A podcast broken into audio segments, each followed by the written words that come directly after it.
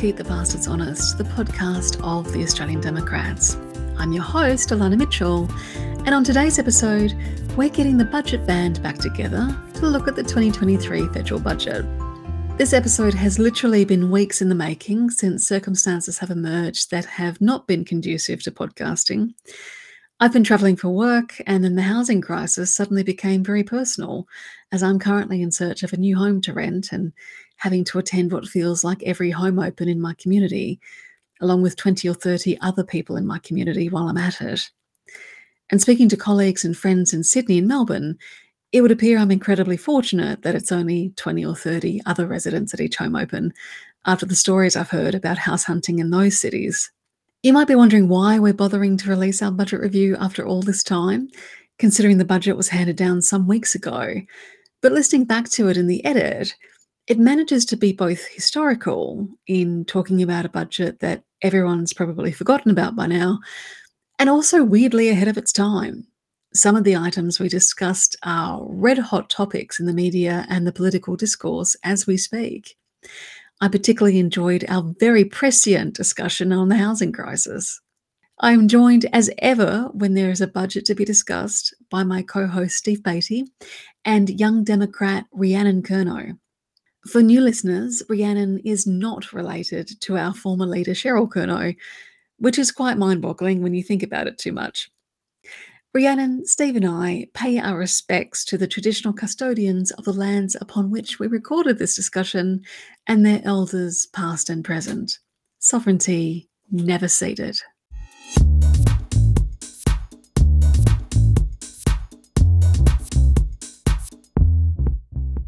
So, guys, thank you so much for coming on. I'm so so excited to get the budget band back together again. It's been ages since we've had Rhiannon on the pod, and Rhiannon, just to bring you up to speed, at the end of our last episode, where Steve and I were doing our pre-budget wish list, we sort of ended on the note of, of we really, really want to be pleasantly surprised by this budget, but we did not have high hopes of being surprised. And I was just saying off air that I had sort of spent the week leading up to the budget essentially planning the title and theme of this particular episode, which was Meet the New Bastards, same as the old bastards. And I am pleasantly surprised and pl- super pleased that I can't use that um, for this episode because we have been, I think, to a degree, at least I have to a degree, been pleasantly surprised. How about how about you? Yeah, look, I think pleasantly surprised is a, a good way of putting it at the very least of that I wasn't disappointed, which is generally the the base level of expectation I have for most budget. I think there is room for improvement. Personally, I, I think for young people that was one of the tips I saw, and I'm sure we'll come up to that that sort of thing there. But in saying that, to me, this was a lot more long term approach, which I think was a little bit refreshing that it wasn't just here, have everything, especially with how much discussion has been around the job seeker payments and everything like that. I think there could have been here's your quick fix budget, and mm. that's not what we saw. So I was I was pleasantly surprised. I don't think disappointed would be the number one word I would use, but there were areas for improvement. In. Steve, how about you?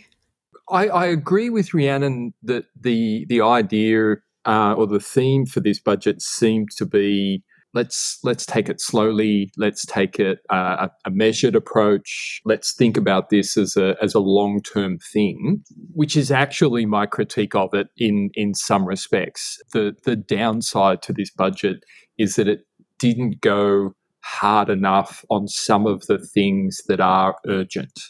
And i think that's where people have sort of looked at it and gone we, we have some crises and we're not treating those crises with the urgency that they need. So, yes, mm-hmm. we saw new funding on uh, climate change and our transition to renewables. It was $2 billion. We should probably be directing an additional $20 billion at that issue to really move the dial on that one.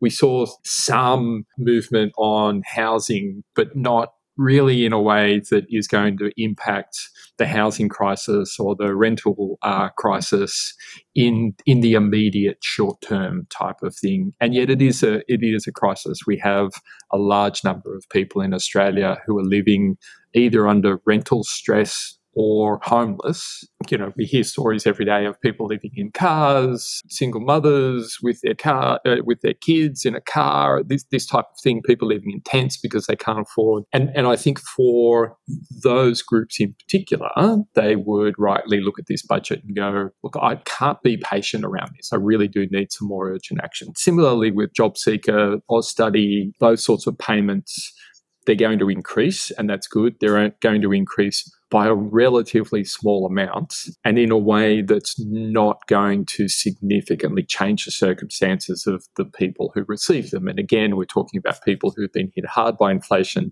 hard by rental increases, and are having to choose, you know, on a daily basis how many meals they can have each day, whether they can afford their medication for them or their children, you know, like those sorts of things. So there was definitely a sense of we're in it for the long term. This is our first budget there'll be two more at least in this term. We want to go beyond a single term government, so we're setting ourselves up for that longer term. And those are all good things. For people who are really hit hard right now, it will not feel like enough. Yeah, John Birmingham in uh, his, he has a private column that he sends out to subscribers, and in one of those columns, sort of coined the brilliant term anticipointment, which I think which uh, I think translates to you know, anticipating that you're going to be disappointed. And, and he, he framed it in terms of what was then the upcoming budget. And I think that that really sort of nailed something that people were feeling in the lead up to the budget.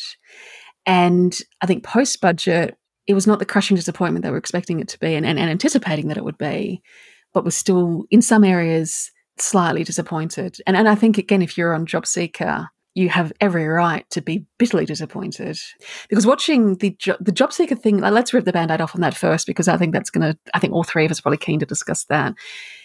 The lead up to the budget the, the government started off with that oh we can't afford to do everything which includes touching job seeker despite the very clear and pressing need and despite the advice from their own panel that they had empaneled to d- advise them on it. And then as the uproar became white hot, they started dropping hints that they would raise job seeker for people who were over 55. And that did not have the ameliorating effect that they clearly were hoping it would because the outrage went nuclear after that.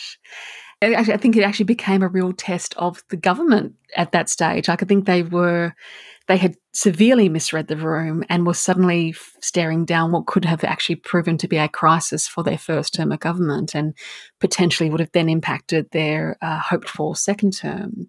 And so we saw in the budget that they actually finally coughed up a me- very meagre rise for everybody on job seeker still keeping the, the ex- extra payments for people over 55 but again well not enough like it mm-hmm.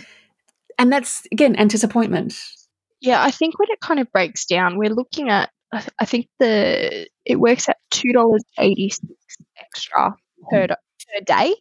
Um, I don't know what you get for two dollars eighty six. That massively changes that. We're looking at that those payments haven't changed for a really long time or in any sort of substantial way. So you are really trying to play catch up with the job seeker payments in any changes that you're going to make, which I think is unfortunate in that position of government having to try and remedy that. That, but it, it's not enough. It, it really isn't. We're looking at a very minimal amount that doesn't really make any big change for people, especially when we're looking at the amount the cost of living has gone up just recently. At least there was something there, which I don't mm. think anybody expected there would be anything, as you're sort of saying there, Lana. I think it was just really disappointing overall. I thought there were some other more interesting changes to try and support the cost of living, you know, investment in energy efficiency, loans, um, changes in your needing to go to the doctor for repeat scripts, cheaper medicine. I think those are actually at least practical solutions, I thought, to trying to support the cost of living. And I don't think those should be dismissed either in just focusing on the change to the job seeker payment. You know, all those things will support and are, are a very practical option. But the actual money that's coming in, you still need to put food on the table, and that that's not going to change. Um, and, and yeah. yeah, it's it, it, I think that one straight up was disappointing, to be honest. Yeah, because and to, just to remind everybody, the the expert panel that they commissioned uh, as part of a deal with, with independent David Pocock recommended that JobSeeker had to raise by at least $100 a week minimum, and the government chose to raise it by $20 a week. And certain sections of the community actually, you know, really saw that as a, a, a bit of an FU to them, which I, I think is, is understandable. Yeah. Rhiannon's point around those other measures is a is is a good one just to dig into because they they're actually deflationary in their impact. So things like increasing the Medicare rebate for GPs, for example, means that when you or I, or you know, the people who who qualify for it, I think it was um, there was some restrictions on who would qualify for that increased rate, but it reduces their cost the cost of a doctor's visit will go down for something I think the estimate was 11.3 million people. When they go and visit the doctor, they will pay less and they'll be more able to find a bulk billing doctor at the same time. So, increased access to a GP uh, and, and those preventative health services, a deflationary impact on the economy, and then also a cost saving from the preventative health comes from more frequent access to that uh, first line of, of health defence. That's a good way for the government to spend money in a crisis like this, where we have high inflation and, and we've got that cost of living. Similarly, you've got things like there were 300 additional medicines that were added to the PBS, and something, uh, the, the increase of prescriptions uh, from 30 days to 60 days, which again will save people money at the pharmacy. Again, like those are things that are deflationary in, in nature allowing people to upgrade their home appliances from gas to electricity, install solar panels, do those sorts of things. It was a billion dollars, which isn't a lot, but it gets that program started. And as mm. others have pointed out, we don't have the installers for like a, a, a, wartime scale effort when it comes to rewiring the country and electrification of, of our homes. But it does get people started and it sends a message that it's worth investing in. So, and again, like that will bring down energy prices for those people who are able to shift away from gas because that's the most expensive component of home heating and, and electrical bills uh, and, and lighting bills. Shifting people on the single parenting payment, so that change which will move, we think, something like 57,000 people will have access to that payment. That's a significant shift. It, you know, like that, that will have a, a really significant impact on them and, and, their finances. And the decrease, uh, the other one was the decrease in the age limit from 60 down to 55 for people to access that higher rate of job seeker in recognition that at some point it becomes hard to get a job and the likelihood is that you'll be on unemployment benefits for a longer period of time. So like there, there is certainly that dynamic there that says, okay, we're increasing the rate of benefit for a portion of people and we're doing these other things even so, one of the key criticisms and one of the key questions that has kept being asked this week is isn't that going to be inflationary? Isn't this an inflationary budget? Because we ignore the deflationary aspects of some of the stuff that we've just been talking about and focus instead on this on this money. And it's absolutely filtering through. I was having a conversation yesterday morning with someone who's a, a business person who's reasonably well read and across what's happening in the economy and his first comment to me when I asked him about the budget was, "Oh, I'm a little bit, I'm a little bit worried that it's going to drive inflation." Like, okay, you're wrong, and, and, here's why. But it's interesting yeah. that that's your takeaway message. If a, a you know well, reasonably well-read business person is taking away that message, then what hope does the I guess more casual viewer of politics and budgets and, and finances and economics um, take away.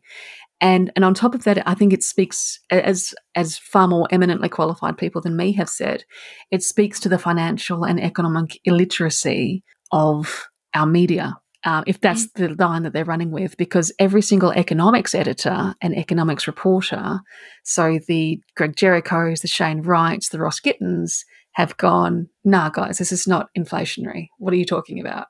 But they are, you know, lone voices in a, in a large pack of people going, but it is inflationary.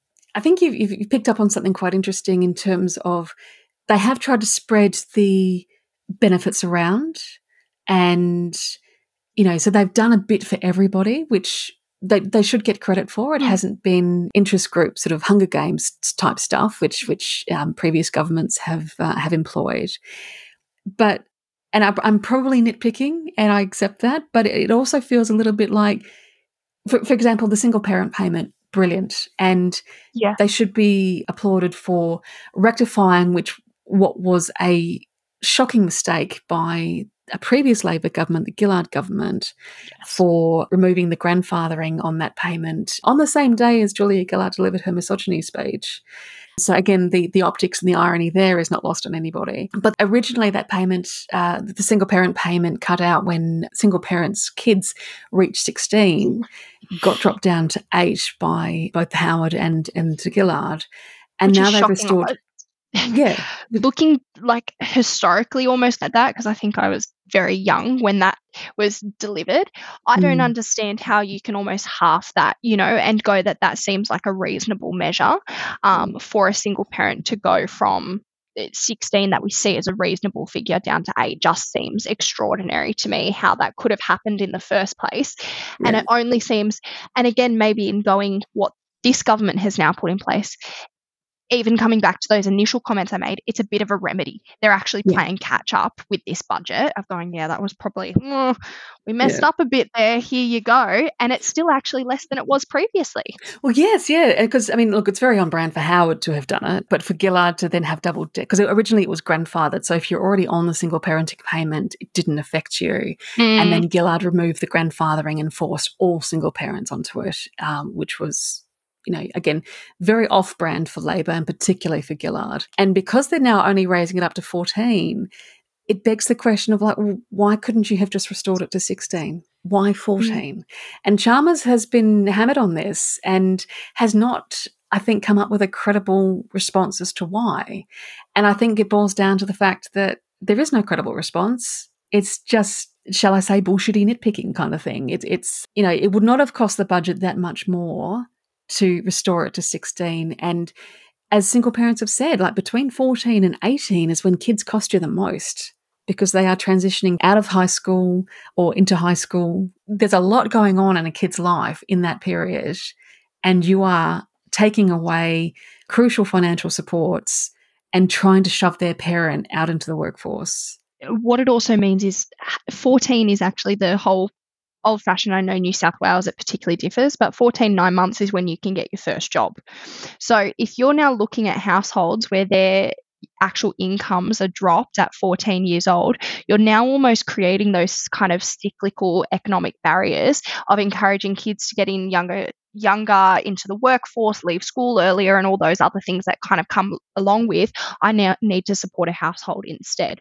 Whether uh, I'm not commenting on that of a, a true economic, but looking at it as those are our similar numbers, those are our similar ages. What does that practically look like in a household when you now need to support your family? That's an incredibly good point. Yeah, because again, kids of that age are going to feel that they need to contribute and they, they need to do their bit to support their family. And no child should be placed in that position. It's an outrage, particularly in a first world country. What it means in practice is that that child is potentially not studying, not engaging in sport, not engaging socially with friends because they are now taking on an obligation financially, economically to help in the household. That's essentially what happens. So, what you've now got is social impacts, health impacts, and educational impacts, all for the sake of a relatively small amount of money to just say, just put it back to 16. And those impacts hitting at that age then impacts them for the rest of their lives. Absolutely. Because the number, I I've not done the research on this, and there, there, may not have, you know, there may not be any studies to support it. But this is my opinion: is that those kids impacted in that fashion that reduces the likelihood that they will go on to further study, so to uni, TAFE, or apprenticeships, or you know, all the study and all the activities that are supposed to be setting you up for your future success are going to get impacted by the fact that they've had to take up part-time work along with their school studies, or else miss out on the economic benefits that come mm. from having that additional money in the in the household. So yeah. you know, less less able to buy clothes, less able to eat regularly, less able to afford the the medicines that they might require, less uh, able to engage in school and after school activities. One way or another, they're going to wear it. And yesterday they qualified and needed that money. And today, because they're 14 in one day, they no longer do. And now you've got a choice.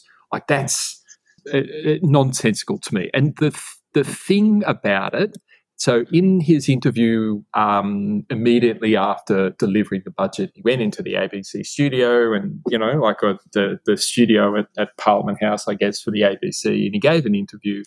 And he was asked the question, why didn't you do more, particularly for, for some of these groups that we're, we're talking about? And his answer was along the lines of, we did as much as we can afford. We've done what we can afford to do, was what he said. So here we are making these, you know, these tweaks, these little choices around, well, let's make it 14 instead of 16. Let's raise JobKeeper by $40 a day instead of uh, a higher amount because that's what we can afford to do. And this is where they've set themselves up because in that budget as well, we still have over the forward estimates $69 billion in stage three tax cuts. Yeah. So and that's I'm the sorry we can't help single parents, and I'm sorry we can't help uh, someone who's out of work as much as we clearly would love to, because we've already committed and and won't change our mind on $21 billion a year in tax cuts for higher income earners. That's that's the bit that I, I, I, really struggle to wrap my head around. And I think that's the bit that will continue politically, morally, to be a problem for the Labor Party. And again, coming from a Prime Minister who, what the media term his long cabin, log cabin story is becoming increasingly threadbare, the more he sort of defends keeping these tax cuts for the rich. It's because yeah, it comes back to look, I'd really love to help you, but as you know, as we said in the previous podcast, uh, we've spent all our money on submarines, tax cuts for rich people. That is like a it, it's like a running sore on their credibility because again, the, the media have picked up on, and I, and I think they're correct to a degree that with this budget, Chalmers has tried to destroy once and for all the apparition that Labor are poor economic managers because of this magical surplus he's suddenly delivered, much to the ire of the opposition who never managed one in, in uh, nine years of being in government. But the whole, like the credibility of being good economic managers and not just keeping, but then defending multi-billion dollar tax cuts for the wealthiest people in society just it just doesn't add up. And you know we we we, you know, we, we called it we we said that they needed to do, to deal with that in this budget and we didn't expect them to and they didn't. And now people are saying oh it'll, it'll be the next budget. Well the next budget might actually be an a, an election budget. And are they really going to take away tax cuts for rich people leading up to an election? And look they might and that might dem- that might be a big clue as to when the election is going to get called. But I, so I promise we we promised that we wouldn't get into the politi- political side of things. So I'm gonna I'm gonna take my political hat off and go back to my policy hat.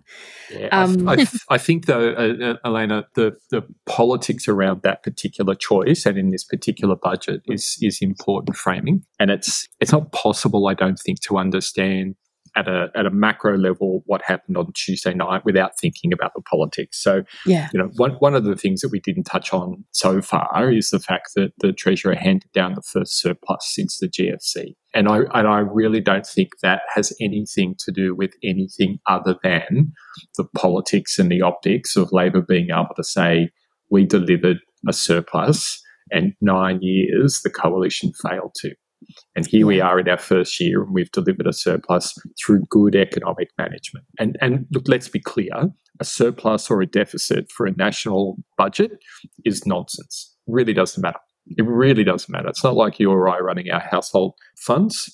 If the government needs to pay off more debt, it just prints more money. Quite literally, it just creates more money in the money uh, in the monetary uh, supply it really isn't that big a deal. But the optics of showing that we, we've managed our, our budget and our finances and we've made some difficult choices and all the rest of it is pure politics on this one. I mean, we're the only country in the world who obsesses over budget deficits and surpluses the way we do. And the rest of the world, the US, Japan, the UK, they've been running billion, trillion dollar uh, deficits Bill Clinton was the last American president to run a surplus. Yeah. In America. Bill Clinton. Yeah, exactly. And look, and Rhiannon, do you know who that is? You remember who, who Bill Clinton is? So I must... know of Bill Clinton because I was around when Hillary Clinton and he was the the candidate's husband. So um, I was going to say yeah. Just well, Hillary's That's husband, who he yeah. is in my book. So. Hillary's Um, but- husband. is- Hillary's Yeah. husband. but um Yep.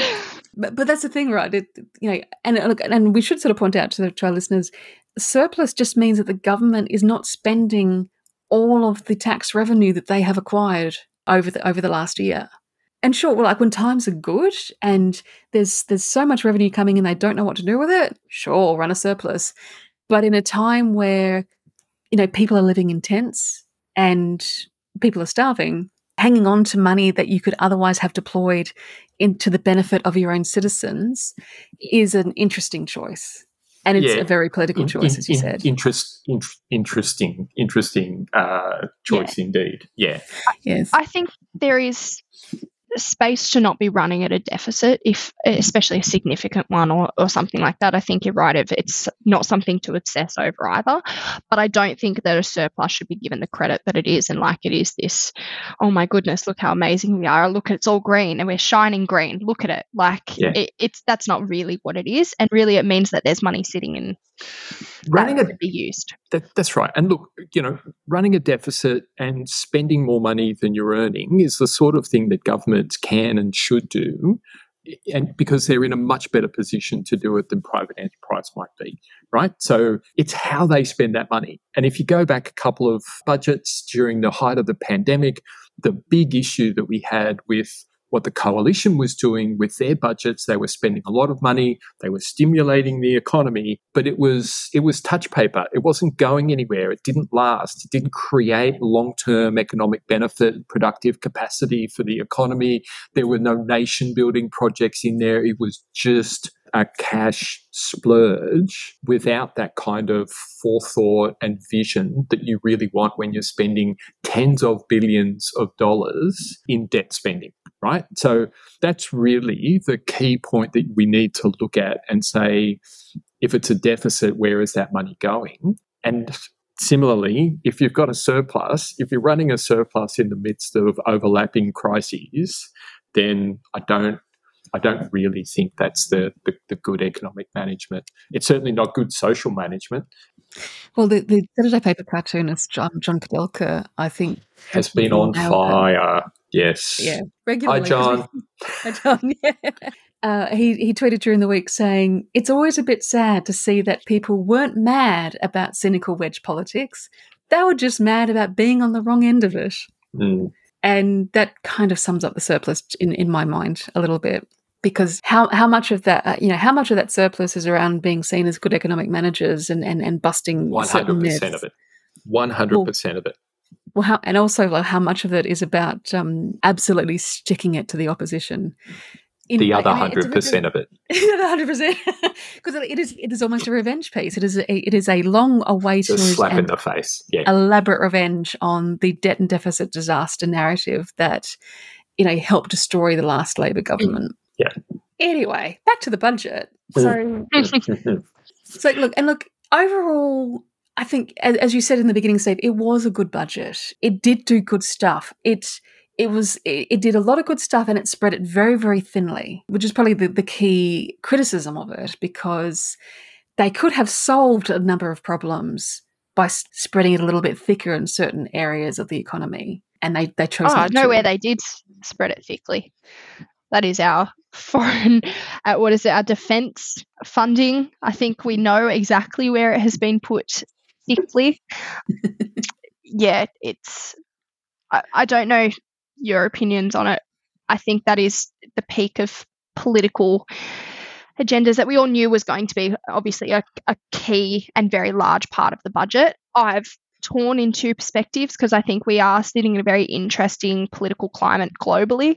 And those sorts of investments have a lot of flow on effects even in terms of jobs in certain areas and those sorts of things. We're not we're not silly about that um, but it's a lot of money when we're going you know we're talking billions and billions of dollars there. I think it's 19 billion just towards the the submarine spending or 5 billion for the submarine spending. Like a lot of money and we're going 1 billion goes to your energy funding. You know, like when we're doing the comparison of those numbers, we know where the money's gone. We we yeah. actually do, and it's right there on paper.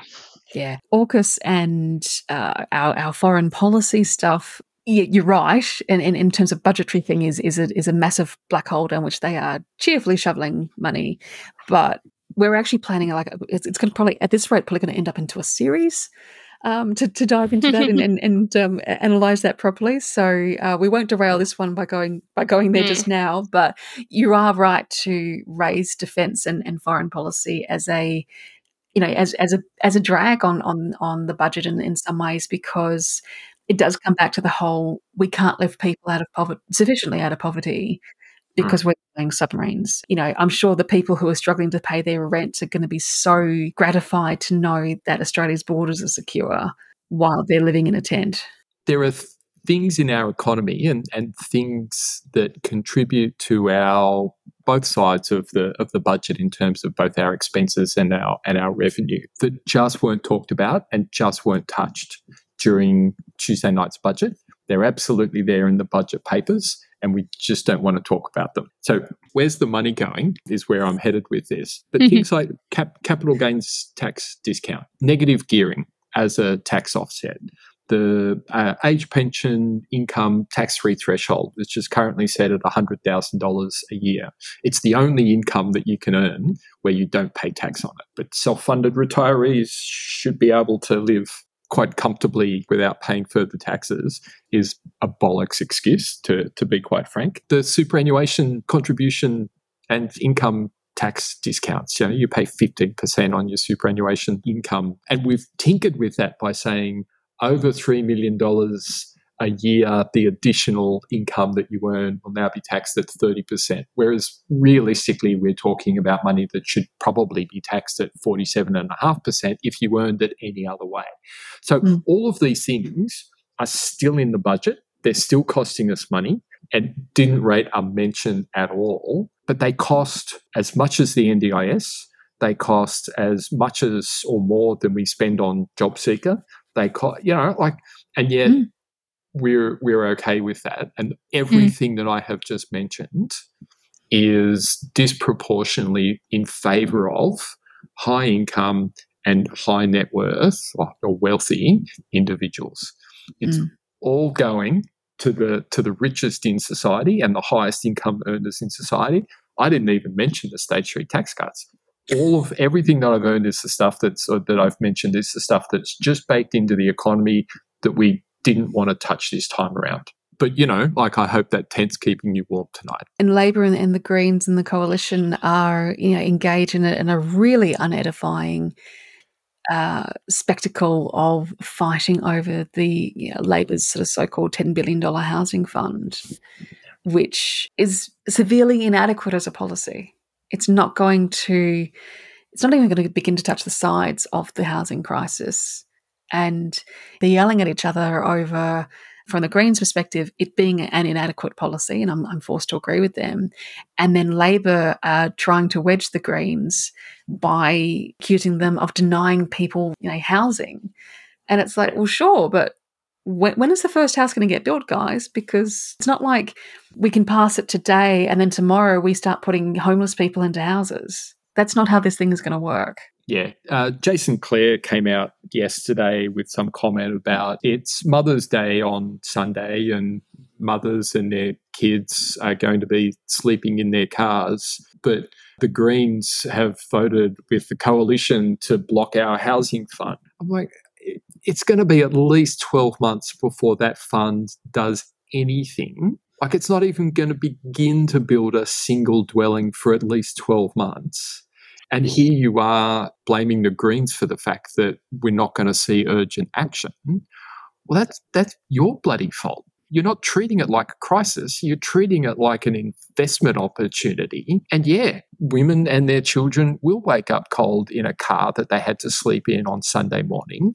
And it will be because we're not treating the housing crisis like a housing crisis. We're treating it like a political game. Yeah. I, I think lost in all of the argy bargy over building social housing and public housing is the reality that the government, both at state and federal level, is going to have to start purchasing housing. And uh, I mean, look, our housing, our, our affordable housing, as all of our platforms are currently are, is under review.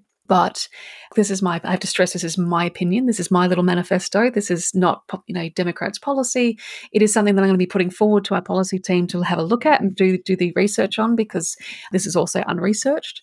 But I think we, we need to start not just carving back some of those incentives that have turned housing into an, a speculative investment, but also start encouraging those vest, those investors to start div- divesting themselves of those properties and put them back into government hands. So it's not just take, you know clawing back the capital gains discount and cancelling negative gearing, which are current Democrats' um, mm. uh, policy positions, but it's things like like implementing a base standard of rental housing quality.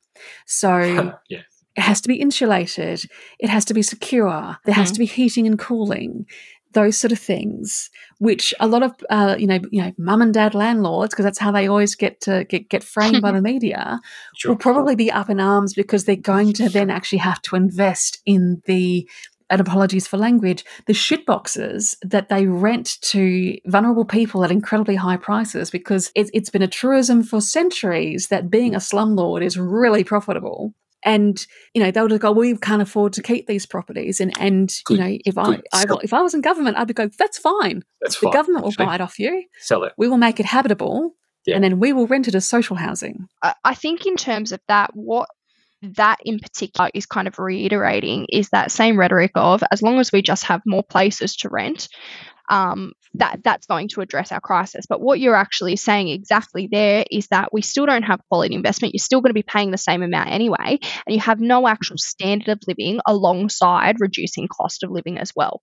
And I think that's when we're looking at this as uh, kind of one there is an economic element to it, but as always there's a there's a humanitarian and a social element to it as well. And what's actually the things that we should be doing in developing social and affordable housing or alternative housing options, whilst we're investing in all these things, we actually need to be looking at them practically and what are they as long term solutions as well. And that is not a quick fix. Now, what I think is beneficial about this, we already have such a big issue within our construction space of actually being able to complete construction projects. So I think there is a, a, very pressing thing that just building more houses is not going to be fixed and it's not actually going to be possible either, you know? And so I think there is part of that that that is a realistic consideration. Um, but this build to rent solution, it's still not looking at long term options for people of owning homes or, or being out. You are still relying on the landlord at the end of the day, um, which I think is a, a, really challenging position to have kind of based a lot of their, their housing budget platform on. Yeah. And, and the, the issue of renters' rights in Australia is a live one because we have, over the last 40 years, we have engineered our society to be a, a rent based precariat. A lot of people rent in Europe, like like it, it is unusual in, in some countries, and Germany in particular, to own a home. The obsession with home ownership is, is a uniquely sort of Australian and, and to a degree United States one. So if you want to move your society to being one where people just rent for most of their lives, that's fine. But you need to ensure that renters' rights and, and the stability and security of tenure is there. And we've engineered it in a way that we have a, we're moving toward a, a situation where even highly paid professionals like you and I, Steve, we're both renters. If society is moving to a situation where you and I might rent for the rest of our lives, there, there is a there is a sense in Australia that renting is a temporary thing until you go and buy your home, and only people who are terrible at saving or can't manage their lives i.e., vulnerable people, are the ones who rent all their lives. But if you get into a situation where otherwise, you know, successful, hmm. highly paid people are renting their whole lives, then that dynamic has to change dramatically because those people are going to demand stability and security of ten- tenure. If we're going to move to a situation where people are renting their whole lives, we need to move to a European model of you know, strong renters' rights and strong security of tenure in your rental home. And that is we, a discussion that the country has not even begun to scratch the surface of.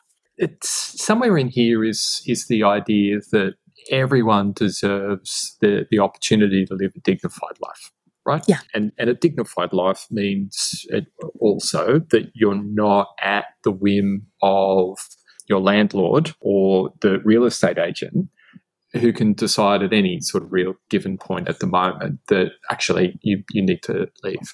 And like, we, we, we don't have any protections in place in Australia. We, we, we don't, you know, when you look at the, the way in which renting is structured in Australia and the rules and the regulations around it, like as you say, we, we have no quality controls around the, the, the house itself or the unit or, or any of it. The the, the cleanliness of it, the finish of it, whether the appliances work or don't work at any given time, how long it takes to repair things and, and fix faults, all of those sorts of things just aren't aren't well regulated. But they're at the same time, at any given time in Australia, we have, you know, hundreds of thousands of vacant dwellings in Australia. Right now, right around the country, we have hundreds of thousands of vacant dwellings. And some of those you look at and go, oh, that home's being renovated. Fine. Some of them you go, well, that's a holiday rental and it's the off season. But just down the road from that holiday rental that's sitting vacant during the off season is a family living in the back of a, a van because they can't afford rent. Yeah. And and we allow one and we lionize one, you know, like building a property portfolio is seen as something that people should aspire to. And at the same time, we're creating an environment where more and more people are being locked out, even of the rental market forget home ownership, but even the rental market is being locked out. I saw something uh, earlier today. It, it, was looking at if I receive one of the various support payments, the single parenting payment or job seeker or study or, or one of those, what rentals are available to me that I could afford? And nationally, I think in our capital cities, there were 31. Jeez. 31 that a single person that they could afford on their own nationally. Like that is an appallingly small number. And it's some like for some groups, it was zero. There are no there are no dwellings that you can afford, like on your own. You either yeah. have to be in a share house, you have to be with your parents, you have to be with a partner at a bare minimum just to be able to like get the keys to some of these places. There were so 31. I, yeah. This this was something that personally I was I've been looking at very as a really kind of key consideration for myself. I've been at a point for a little while now have saved for a deposit for a place of what I thought would be a reasonable amount and it was it is a reasonable amount when I went to the bank, the challenge is is that my actual earnings on a yearly basis, even though I could pay a mortgage on my own, it would tight as everybody who just buys a house is. However, they go that you won't actually be able to. So either I need a partner with me, I would need my parents as a guarantor. Um, and then when I looked, you know, there, there's obviously, you know, you have your first home buyers grants and that sort of thing. The first home buyers grant, I think it has to be a $600,000 or over home value. I wasn't looking at six hundred thousand dollar homes. I was looking at you know five hundred thousand dollars or something. So I would need to be looking at. So I'm actually not eligible for those. But if I was to then buy a second property later on, I would then no longer be eligible for the payment because I already own a property. Yeah. So when I then to go buy a place with my partner or sell something and then move on yeah. to something, I would no longer eligible. So for me, what that's basically meant is that I'm now going, okay, so I've got a HECS debt. I'm living at home with my family. I pretty much will need to live at home until my partner is also ready to move out of home, or I need yeah. to go rent in that time period. And I don't see, a, you know, at whatever point, I don't see a point of renting to to the whole concept of paying somebody else's mortgage. Mm. When I was at a position that I thought I'd be able to buy a home, I'm in a very fortunate position where I can live at home I, I can. That's I'm, right. Yeah. You know, I don't work too far away. It, it's a it's a position of of a lot of privilege that not every Australian can do. No. Not every young Australian, not older Australians. You're looking at later and later people are moving out. And then when they do move out, a lot of the time it's, I'm going to have to rent either for a period of time or ongoing. And I think we still have the Australian dream of you want to own a home or do whatever, but it's not a practical option for most people now, especially when you're looking at those cost of livings. You know, I went from one week to the next week. If I'd gone the week before to the bank, I would have actually been, still would have been very close, but we could have played around and been able to make it. But the cost of living now is so high, Mm. and the estimates of how much you have to spend on a week are so high that it's just not an option for for people now. And Yeah. yeah, when you're talking about that such a large option, that, that's exactly what it is that you Yeah. you're not going to be able to. And so we have to look at rental affordability and rental security as a matter of priority because hmm. that's the only option for a lot of Australians. the argument will be there, Rhiannon, that says then move further away. Move, you know, hmm. like there's plenty of regional two hours out of towns. Yeah, there's, you know, uh, that that's the thing. Like you, you just move further away. But what we're essentially saying is move further away from work, further away from study, further away from your parents, further away from your family. Move into a new community that you're not a part of. That you know, uh, that's not a small choice. Mm. But the the idea, this sort of blasé uh, attitude that says, Look, just just move, move further out, move as as though that will fix things without addressing any of the economic, social, health, or education things that come with where you live is nonsense. it overlooks the fact that you're trading shall we say like a you know uh, a lower mortgage or lower rent for higher transport costs because you're going to be driving or catching public transport more frequently Potentially go a back to salary as well. yeah and you know to go back and visit your family and your community and that sort of thing now um, getting back to the vacancy thing victoria introduced a vacancy tax in 2018 Mhm. so if a home is sitting vacant for more than six months of a year, I think the homeowner gets charged 1% of, I think it might be the land tax. I, I did look it up and now I've forgotten. It's part of the course. Uh, I think I think our regular listeners are used to that from me. Uh, Queensland is considering uh, introducing one. It really should um, should be national and it really should be aimed at Airbnb. Because so many of these mums and dads, uh, landlords, Mm. have worked out that rather than renting to a long term tenant, they can put their ho- house on Airbnb. And, you know, even if it is vacant for six months of the year, the prices that they charge on Airbnb means that they're actually making more money than they would in having a tenant in there for 12 months.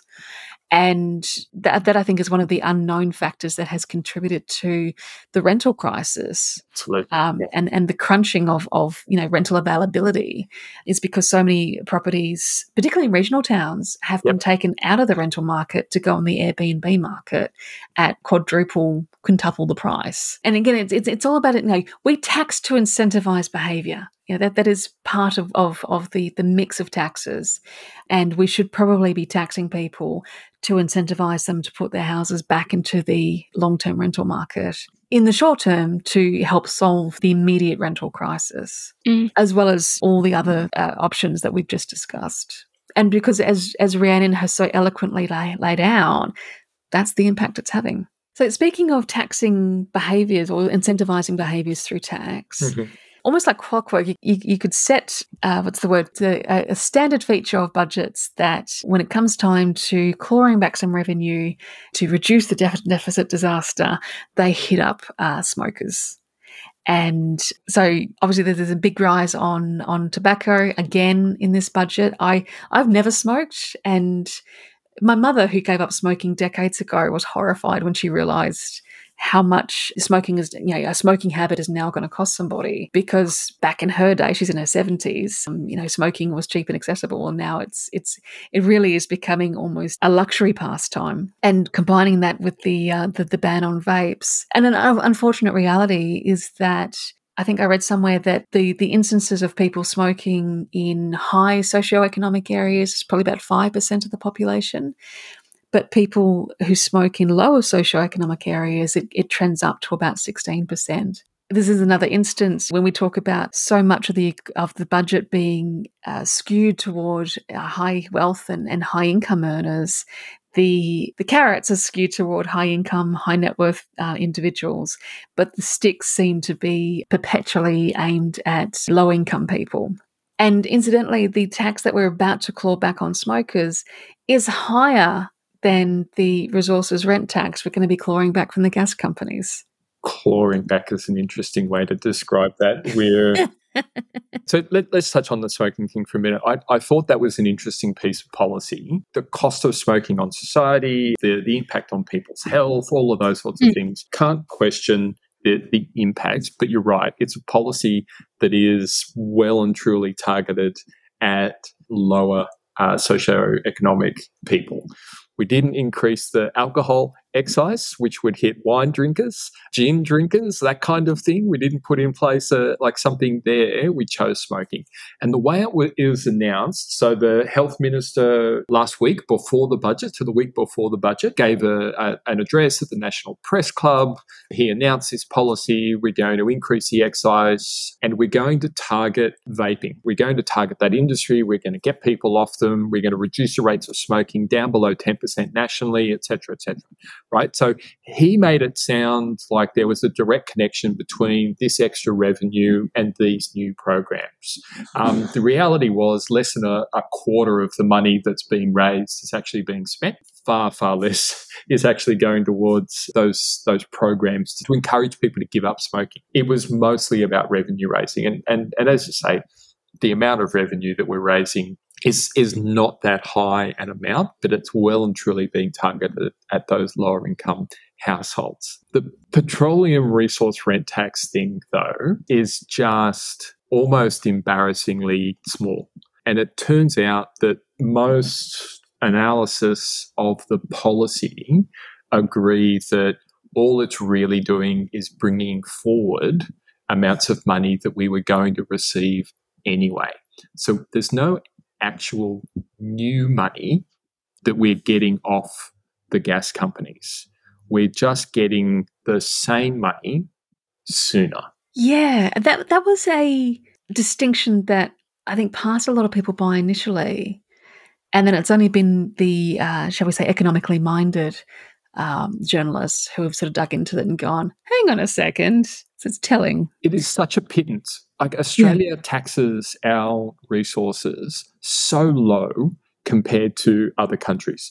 I think Qatar is is a country that exports a similar amount of uh, natural gas or, or uh, LNG to uh, Australia, and they they bring in twenty times more tax revenue than we do for the for the same amount of of uh, revenue effectively.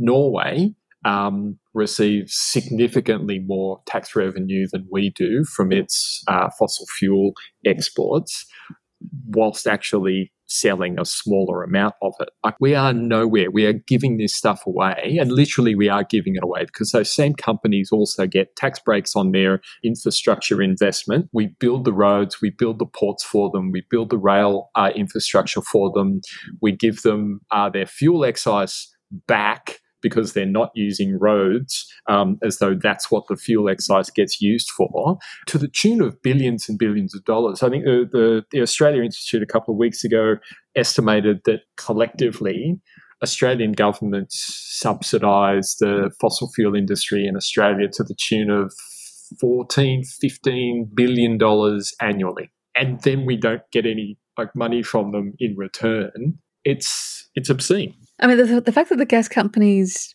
weren't too fussed uh, like welcomed this this PRRT change. It's not even a, a, rounding error on their revenue statements. No, They're getting less. No. Like they don't care. They, they don't even see six hundred million dollars a year on their revenue statements. It's, it's, it's literally peanuts to them. Yeah, and it, it, you know, in taxation, I, forget whose whose quote I'm about to, to, murder, but taxation being an exercise in plucking a, a, chicken with the least amount of squawking, kind of thing. In in in the case of the PRRT adjustment, that chicken lined up, sat in its sat in your lap, and said, "Please, you know, please, you know, take a couple of feathers. I don't mind." You know, it, it really is laughable. It and malted. It wasn't plucked. It malted. it dropped a couple of it dropped a couple of feathers, and and we're happy to collect them. That's yes. the analogy there. Yes, there's nothing actually done for it. No, it's it really is obscene the way if if Qatar and Norway like Norway and Qatar have booming uh, resources industries who are highly profitable, highly active, and they are paying tons of tax in comparison to what Australia is. And if a government were to you know, try and bring the taxation level on our resources industries up to match Qatar and Norway, then the industry would absolutely lose their minds and insist that we cannot possibly operate in this country. Uh, these will be stranded assets, yada yada yada yada. Goodbye. And putting putting putting my my radical socialist hat on, as as you accused me of last time. If I were in government, I'd go, that's okay. The government will buy those stranded assets from you. We will keep operating those assets in order to allow the people working there to keep their jobs. And we'll take both the profits and the tax. Thank you very much. And we wouldn't I even would, need to buy it. We wouldn't even need to buy it from them. It's just like, yeah. okay, go. Go yeah, then. Yeah, we'll we'll renationalise them. Leave the keys. And, yeah, that's right. you know, you know, if I was resources minister, I would absolutely call their bluff, dare them to leave, as the you know the Abbott government dared the car manufacturers to leave. Let's be clear though, this is an industry that we don't want to continue. Well, that too. We want them to go. We want them to yeah. shut down. We don't want gas anymore. We want like we're actively remember the, the whole climate emergency thing? We want them oh, to yeah, go. Yeah. On oh, that thing, yeah. we don't want them to stay. We want them to go. and in the meantime, I at least want them to pay their damn taxes. Yeah, well, let's tax them and let's tax them literally into oblivion then. What are their options? Like realistically, either they're going to go overseas and find a new, I don't know, plot of land. I don't know how they sort of map those things out, right?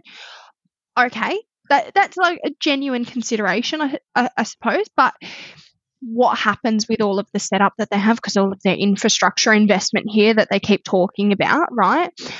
Uh, the other option is they pay more and actually still making a a shit ton of money. Like, let's they, be real. Yes, it, like where that six hundred million is going to go somewhere else, but it's not really mattered to them. You know, they're, they're still going to keep running it. The things we're talking about putting in place, whether it's increasing taxes to them or anything like that, the impact is going to be they're going to have to pay it pay more. And so i think that's when you then start getting into that political dialogue of why are we still not doing that? Who's funding who and what are the other the conversations that are then happening in the background around yeah, that? Exactly. and i think you know an underlying part of of politics that there are those conversations happening. Those tax cuts are happening for a reason. And I don't think we're completely blindsided to why that might be happening as well. But realistically, it just seems like it just seems really stupid. Like just tax them. I don't know. Yeah. It's not just tax them. The level of state capture for this country, both at state and federal level, is becoming more and more apparent. It's not it's not so much that they're no longer hiding it, they're no longer trying to hide it. Yeah. You know, we are we are wholly bought. Embarrassingly so. Yeah. yeah. And we, and we look at the US and go, gosh, you know, who want to live over there with, with you know, they're a wholly owned corporation, as, as the sovereign citizens would say, overlooking the fact that in some ways we're probably worse. In some, yeah. Mm. Yeah. So, Rhiannon, I know you've got to run away in a oh, second. I was going to, I did just want to touch on one other area, even Please. if it pushes it back. That's all good. Sure. Uh, hopefully, you guys don't mind. Um, and it was particularly the, what you said before, Elana, about clawing back, of that we're clawing some things back. And one of those areas that that seems to have occurred in is with the NDIS. Yes. Um, mm. And I think critical to this conversation, at least in a lot of the conversations I've been having with people. We're talking about $15 billion that they're looking at clawing, quite literally, I think it was yes, one of 15. the articles, yep. clawing back $15 billion. And that wasn't by changing eligibility criteria or any, doing anything practical. Basically, we're going to stop people accessing the scheme and reducing it from 14% growth over the next five years, 10 years, I think it is, down to 8% quite significant action in, in regards to the overall scheme. I think it was really dis- this was a, a point of disappointment. I thought this was really disappointing over what has been regarded as an international comparison as one of the best kind of social action pieces. It, it's one of the biggest social changes since the introduction of Medicare. And I think what's really been highlighted is just how many people have actually needed it, which is even more than they predicted. And we're still looking at a very small proportion of Australians are actually accessing the NDIS in, in comparison to the number of Australians that could access it. I was concerned about, about that figure of the $15 billion being clawed back from it um, so, uh, and the impact that that's going to have on participants. I, I, think there were there were two elements to what they were talking about in terms of over the forward estimates, what money are we saving, and there were there was fifty nine billion dollars that was coming from reducing that rate of growth. So it's at thirteen point eight percent at the moment. It's one of the fastest growing, if not the fastest growing area of the federal budget. Bringing that down to eight percent over the next four years will save $59 billion in total over that period. Like that's that that was that part mm-hmm. of it. And then there was that second part around actual cost reductions by addressing administrative inefficiencies and, and ineffectiveness, by looking at the way procurement might be done, by looking at corruption and fraud and misuse that might be in the system, all of that kind of stuff. It, the, the total savings in the budget, which was mm-hmm. not mentioned at all, was $74 billion. It's a huge, it's a huge piece of saving in the budget for something that they didn't mention. And I think to, to your point, Rhiannon, it's it's a concern, especially given you know we're talking about not having as many people as we thought able to access it that mm-hmm. that raises some concern but 15 billion dollars in savings from efficiencies always rings alarm bells especially when we start talking about cutting back and and and looking at fraud in the system after the mm. robo-debt scheme and the robo-debt royal commission i don't think anyone hears that kind of program with anything other than a great deal of cynicism and dread. And look, mm. having spoken to a few people in the sector, I think there is some genuine concerns of what have become legacy issues from previous forms of disability services and the way that it was sort of run previously that have then kind of carried over. And there are genuine, whether it was fraudulent sort of things or very unethical management of funds with different organisations. I think Bill Shorten has been really outspoken around some of those concerns as, as the disability minister or the minister for the NDIS, sorry. There is genuine concerns when we're talking about billions of dollars of concerns though. I'm very curious how that's going to come about. Um, look, if, if we really wanted to save money from that kind of thing, like where we look at waste in the system and inefficiencies in terms of administration and misplaced effort and all of that kind of stuff, then go and look at the unemployment services market. Like we yeah. spend $9 billion a year on those private job providers, job provider networks, and, and registered training organizations that are subsidiary of one of those private job providers so that we can enforce mutual obligations on people that are, are out of work. We have an economy that's structured so that we always do have a group of people who are out of work, and we're spending mm. $9 billion basically enforcing punitive mutual obligations for a group of people that we are keeping in poverty. And we've spoken about the JobSeeker rates and giving that money to a series of private providers who really don't have a great deal of success finding people jobs. So let's cut the mutual obligations. Let's cut the private uh, job uh, networks. Let's reinstate the, the Commonwealth Employment Service, which everybody loved. Like people talk about it glowingly as the thing that was actually there to help you find work that was mm. suited to you and your circumstances and abilities rather than this mutual obligation bullshit where people are being forced to send applications to jobs that they will never get. Mm like that kind of thing, $9 billion a year that could be saved. So this money that we're talking about on NDIS, you go, like, why, why hit that up when are. we continue to waste it over here? And hmm. look, I think there are parts of it Uh, with the NDIS that are legitimate administrative changes that they're making, like they're they're reducing the number of times that you have to do a plan review. You know, Correct. because somebody has had a disability for their entire life that isn't changing. Why do I need to go for a plan review every single year? Yeah, Instead, I have a three or a five year plan, and if something changes, I can go through a review process. or we have a small buffer amount in there that is accessible if it get if you have you know uh, something gets worse. You know?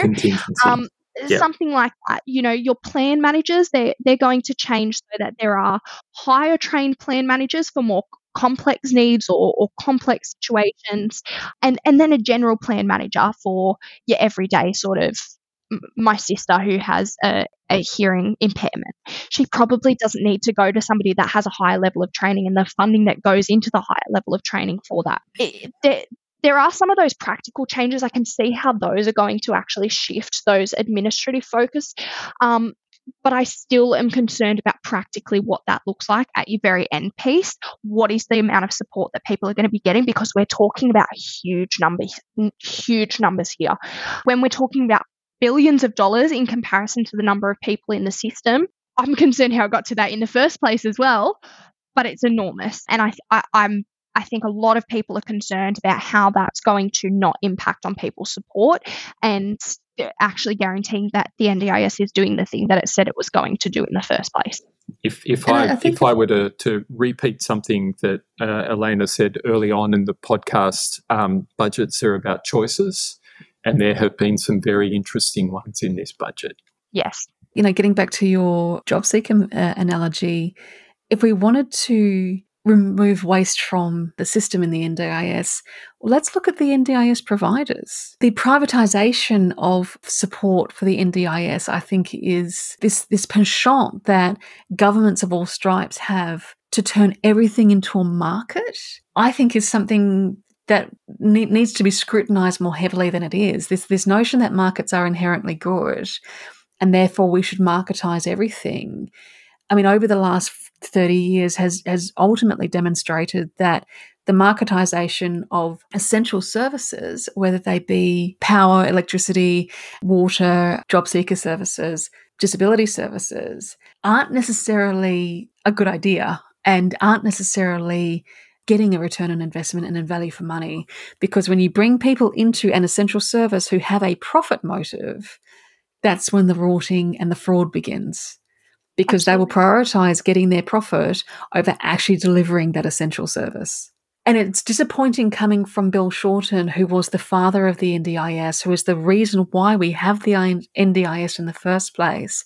And for him to come back into government, back into that role, and then be looking at stripping billions of dollars from the NDIS he has kind of flagged that one of the priorities is looking at those unethical providers and that sort of thing and where is actually the money going. And there is a lot of people that have entered into the disability market on the idea that it's basically quick money. You can get some level of registration or or actually no registration, which is a whole nother factor to come into it. And I think that's a, a not a budget related issue. But I think he has said that there are those concerns. Whether that's being approached in the correct way or not, I'm not sure. And I don't think the budget has alleviated those concerns either. Yeah, and the the diving into the NDIS is probably going to be a topic for uh, another podcast. It's a whole nother. and and Crikey have done a, a, a an incredible um, series some time ago on the rorting and fraud within the NDIS with with dodgy providers. I, will have to dig that up and try and stick that in the show notes. Before you run away, is there anything else from a you know we, we bring you on to represent the youth as as I like to call them. Um, yeah. Is there any any outstanding items from a youth perspective that we've possibly not covered um, in adequate detail? No, I think we have. I think obviously housing and cost of living, affordability are always going to be primary concerns. I don't think yeah. we've had a significant, there, there's not really been any investment in education, in ter- tertiary funding, and significantly less than actually the last budget that we saw. I know we, we had a lot of discussion around those additional payments for, you know, TAFE students, um, VET, and all those sorts of things. That wasn't in here, which I think is disappointing to always see yeah, I think it's one of those ones where it's a bit of what's not in there always uh, of what could be done. I do like, I, I personally like the approach of a long term. I was comforted by that there is a government that's not just looking at and, and maybe it's because we've not got an election budget. I think that's always worth considering. It is a long term approach, and I think it seems a very practical one. They have tried to spread thinly, almost see what works and goes, we'll do a bit here, we'll do a bit here. We're trying to help out as many people as possible. And I think that's going to have flow ons to young people, which was something I was really happy to see. Is more could more be done? Absolutely. It's a starting point, basically. And I think that's very much what this budget was overall. It seems to be a starting point, even more so than the original budget that they the last budget to be a we're fixing all the things we didn't agree with from the that were hanging over from the government.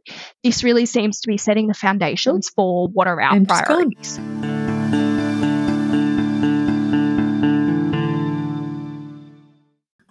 Hello, editing Elana here. That was the moment that we lost Rhiannon partway through, I, I, think, a very important and powerful point that she was making, which is massively disappointing because she was really on a roll. Anyway, uh, Steve and I will now wrap up the pod and you can get on with your life.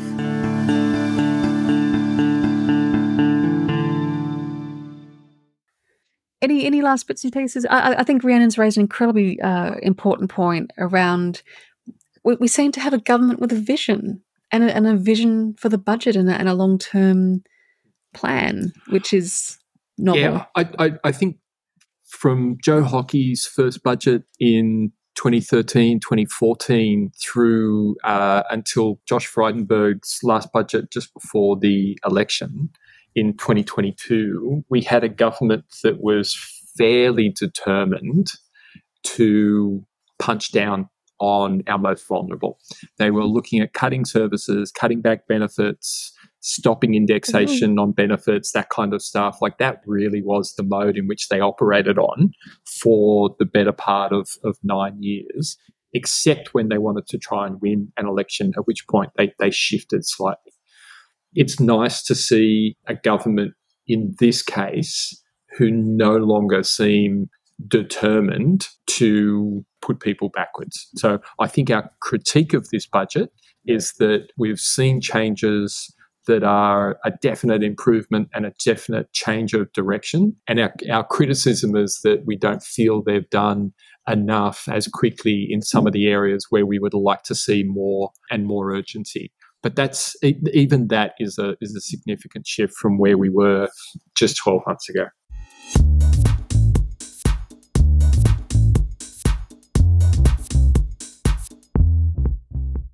Apologies for Rhiannon's rather abrupt exit from the episode.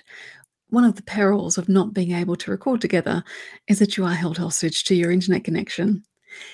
This discussion really made me consider what economists might call the sunk costs in the budget.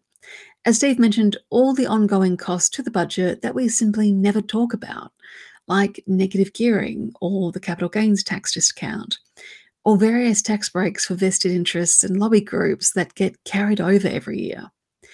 It does make me wonder if we'll ever have a government that's brave enough to put every part of the budget on the table when reviewing our expenditure and revenue and clearing the slate and starting over again on a lot of it. In the Budget Explainer episode, I did stress how much I despise comparing the federal budget to a household budget, but with the current cost of living and housing crises hitting Australia hard, I'm sure many of you are reviewing your current overheads and working out where savings can be made. I'm facing a rent increase of anywhere between 150 and $240 a week, depending on whether or not I can secure a new home. So I'm certainly reviewing my budget. If you sit down with a financial advisor to review your budget, the first thing they'll do is look at all your outgoings, since it's easier to cut expenses than find new revenue streams. And this is a complete thought bubble. But I wonder if our system of government has any mechanism for a federal budget equivalent of a financial advisor to go through the budget line by line and challenge the government on items that either need to be amended or cut out altogether. As we said in the episode, Jim Chalmers' argument that the government has done all they can afford on things like investing in social housing or social security payments like JobSeeker don't really stack up when you look at the large and increasing amounts of revenue foregone on tax breaks like negative gearing, superannuation tax concessions, and yes, the dreaded stage three tax cuts. Maybe they need an impartial third party like the Parliamentary Budget Office to go over the budget and point out all the stuff that they could maybe stop spending money on. You know, the government equivalent of having someone tell them to stop eating avocado toast in order to save for a house. Just a thought. Keep the Bastards Honest is brought to you by the Australian Democrats. This episode was edited and produced by me, Elana Mitchell. If you'd like to keep in touch, you can find us on Facebook, Twitter, Instagram, YouTube, and LinkedIn by searching for Australian Democrats. And you can see what we stand for, what we value, and what our policy positions are at our website at democrats.org.au. Until next time, thanks for listening.